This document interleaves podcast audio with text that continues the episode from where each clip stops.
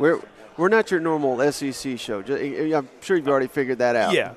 All right, pleased to be joined by Joe Cook inside Texas. Just met you, and we're welcoming you to the SEC. I know it's a it's a year early, mm-hmm. but hey, there's the Alabama game we're all excited about. So, how, how's the SEC treating you so far? It's been great. Uh, I really look forward to this trip and uh, knew that there'd be a lot of intrigue. I know it's a big year for the league, but uh, I think this is, you know, having Texas presence here and having Texas at even uh, spring meetings kind of is a first sign for a lot of people that this is real. This is less than 365 days away, and yeah. uh, especially that Alabama game. That'll be a real first first real sign uh, of Texas traveling into SEC territory and starting to become a real member of the league. You know, one of the things we talked about is hopefully we don't lose this season because everybody's talking about next year and what the playoffs going to look like. Texas and Oklahoma coming in.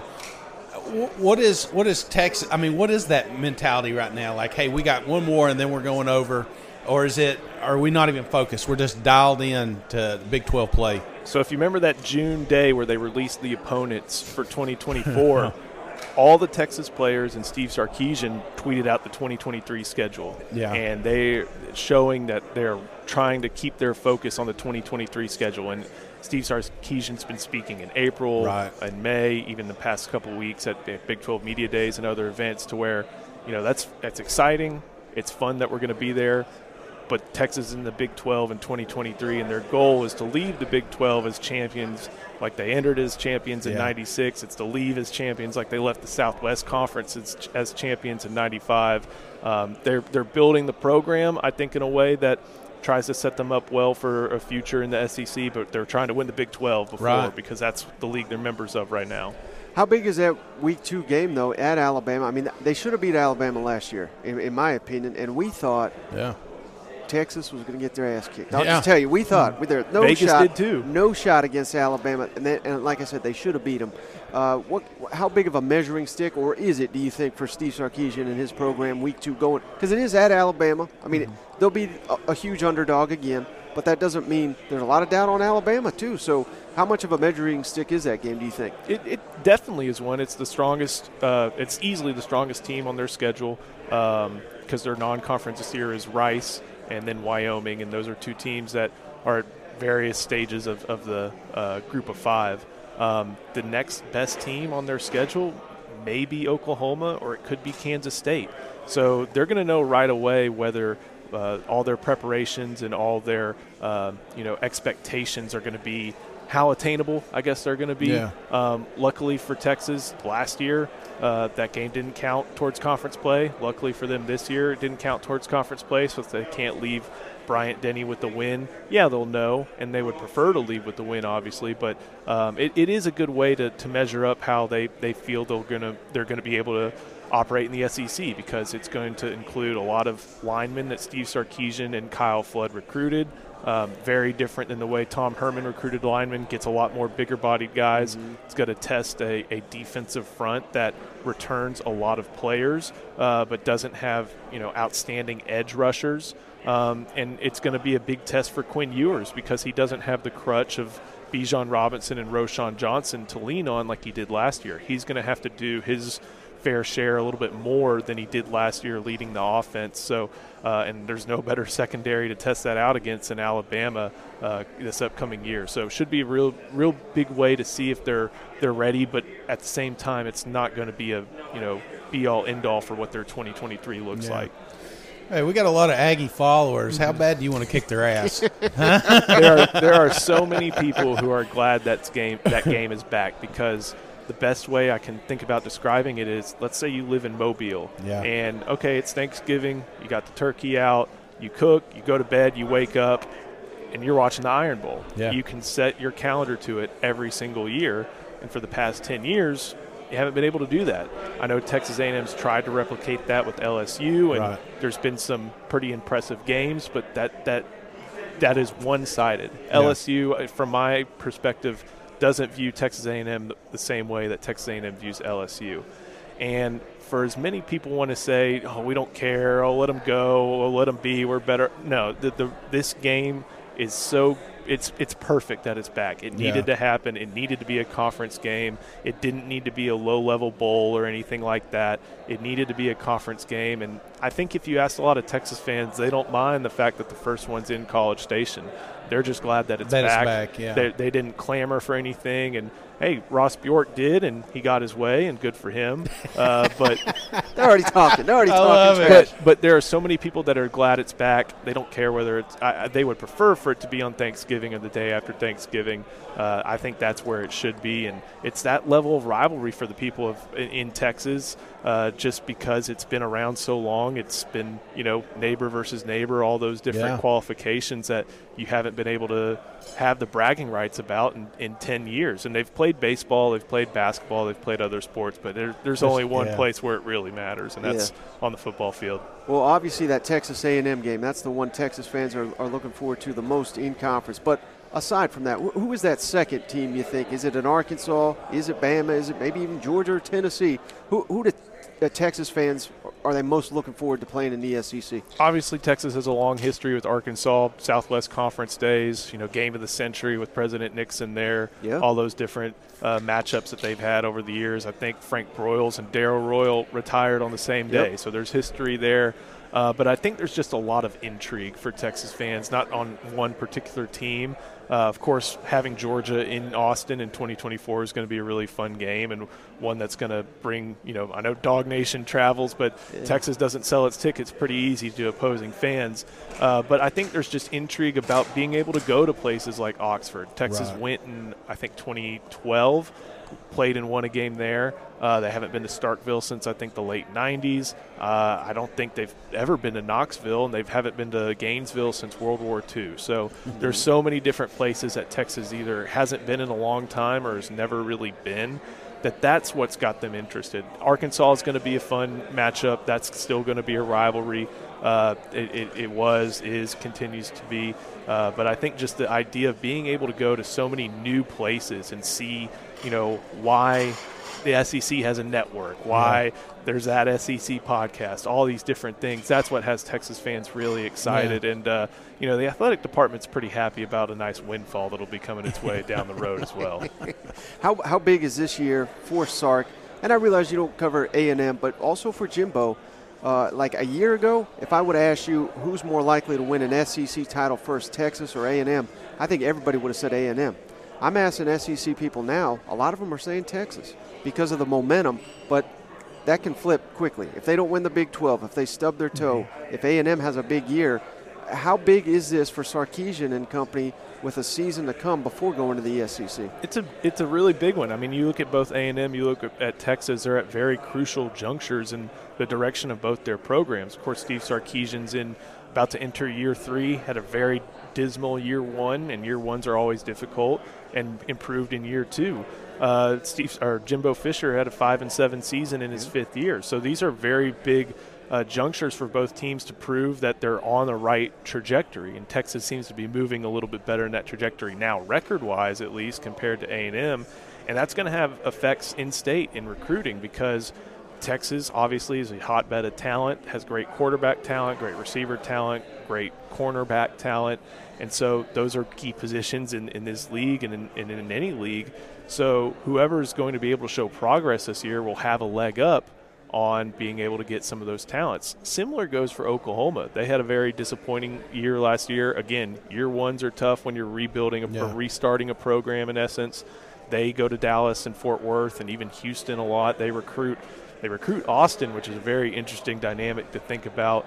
Uh, it's a big year for them to show that Brent Venables has progress because if none of those three teams really do a whole lot, uh, nothing impressive. You know, if, if none of those teams are truly competing for a conference title this year, well, that means Bama can come in as they have in years past. They've gotten guys like the Brockermeyers, who I know one transferred out. Jalen Milroe, who could start at quarterback, he's at Alabama. Uh, even looking at places like, uh, you know, Georgia has started to come into Texas and grab some top talent. Lewis Cine played uh, for uh, a school in, in Dallas after moving down from New England. So it's a really big year because if none of those three teams show a lot of progress, then teams like Alabama, teams like Georgia, teams like LSU, especially in the Houston area, can come in and start grabbing more guys.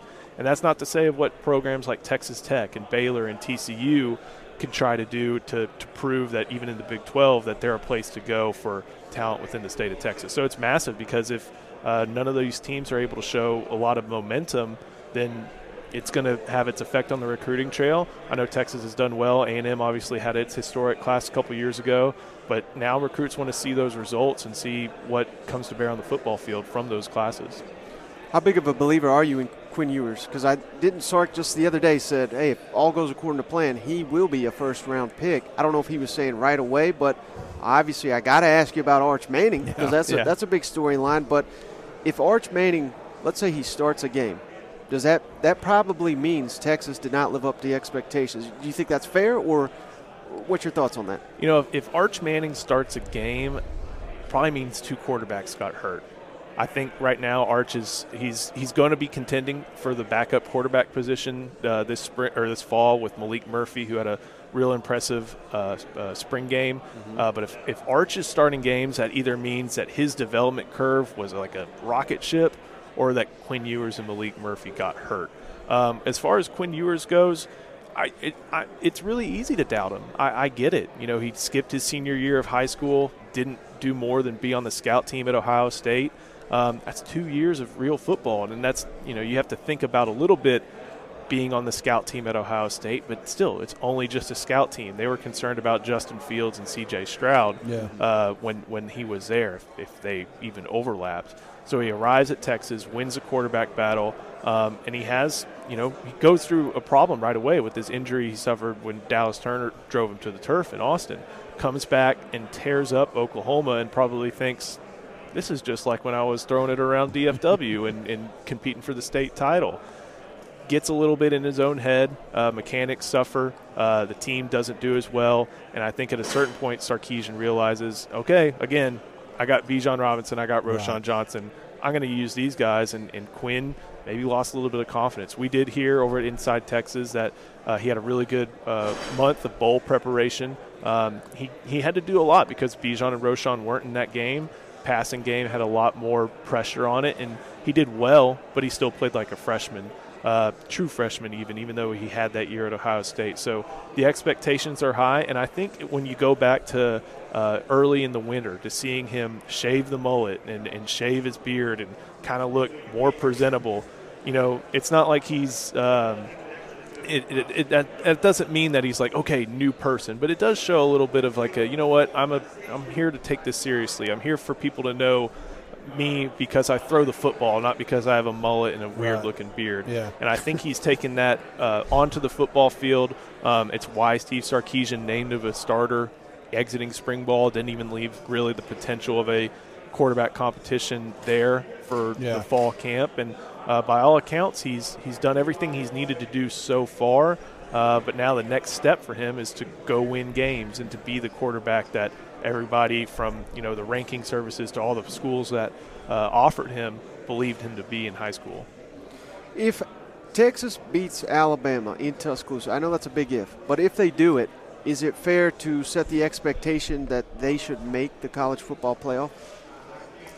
Probably. If, if they can do, take down Alabama in Tuscaloosa, it's hard for me to see a team on their schedule that can take them down right. uh, in a similar way because – aside from that trip to Alabama, Texas only leaves the state of Texas one other time this year, and that's to go play at Iowa State. They still have to go to Baylor, which is a team that's going to want to beat them. Still have to go to TCU, again, a team that's going to want to beat them, and they have to go to Houston. Those aren't the most, you know, rowdiest of environments, but they are going to be rowdy that day for when they're there, and there's still something to be said about their home field advantage. But there's going, they're not going to have to have this like major travel schedule. Yeah. Uh, they only play. Houston's the only new team in the Big 12 that they play, um, and honestly, I was surprised when he said this in May at a uh, alumni event in, in Houston. Steve Sarkisian said, "You know, we play U of H this year. Wouldn't it be nice if we played in Houston twice this year?" And I kind of did the mental math and realized, oh, the national championship game's in Houston this year, and that's not something you really hear from from Sarkisian often. Right. I think he he understands that the expectations are to win a conference title this year. um, and or to at the very minimum be in that game and competing in it. Uh, but to hear him just climb that top turnbuckle and go that far up, that was that was a shock to me. But I think that kind of indicates where he thinks the team could go if everything fires on all cylinders. Yeah. Hey, I don't know if you can, you can tell, but we like to eat. we come down to Austin for some SEC football, where where do we have to go?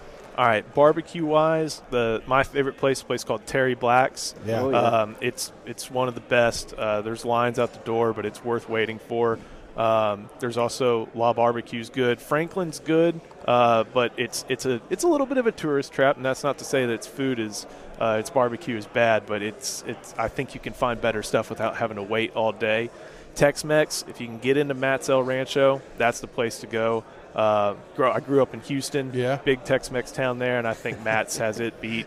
Um, and, and there's a lot of different places. Um, it's it's a it's kind of a growing food city.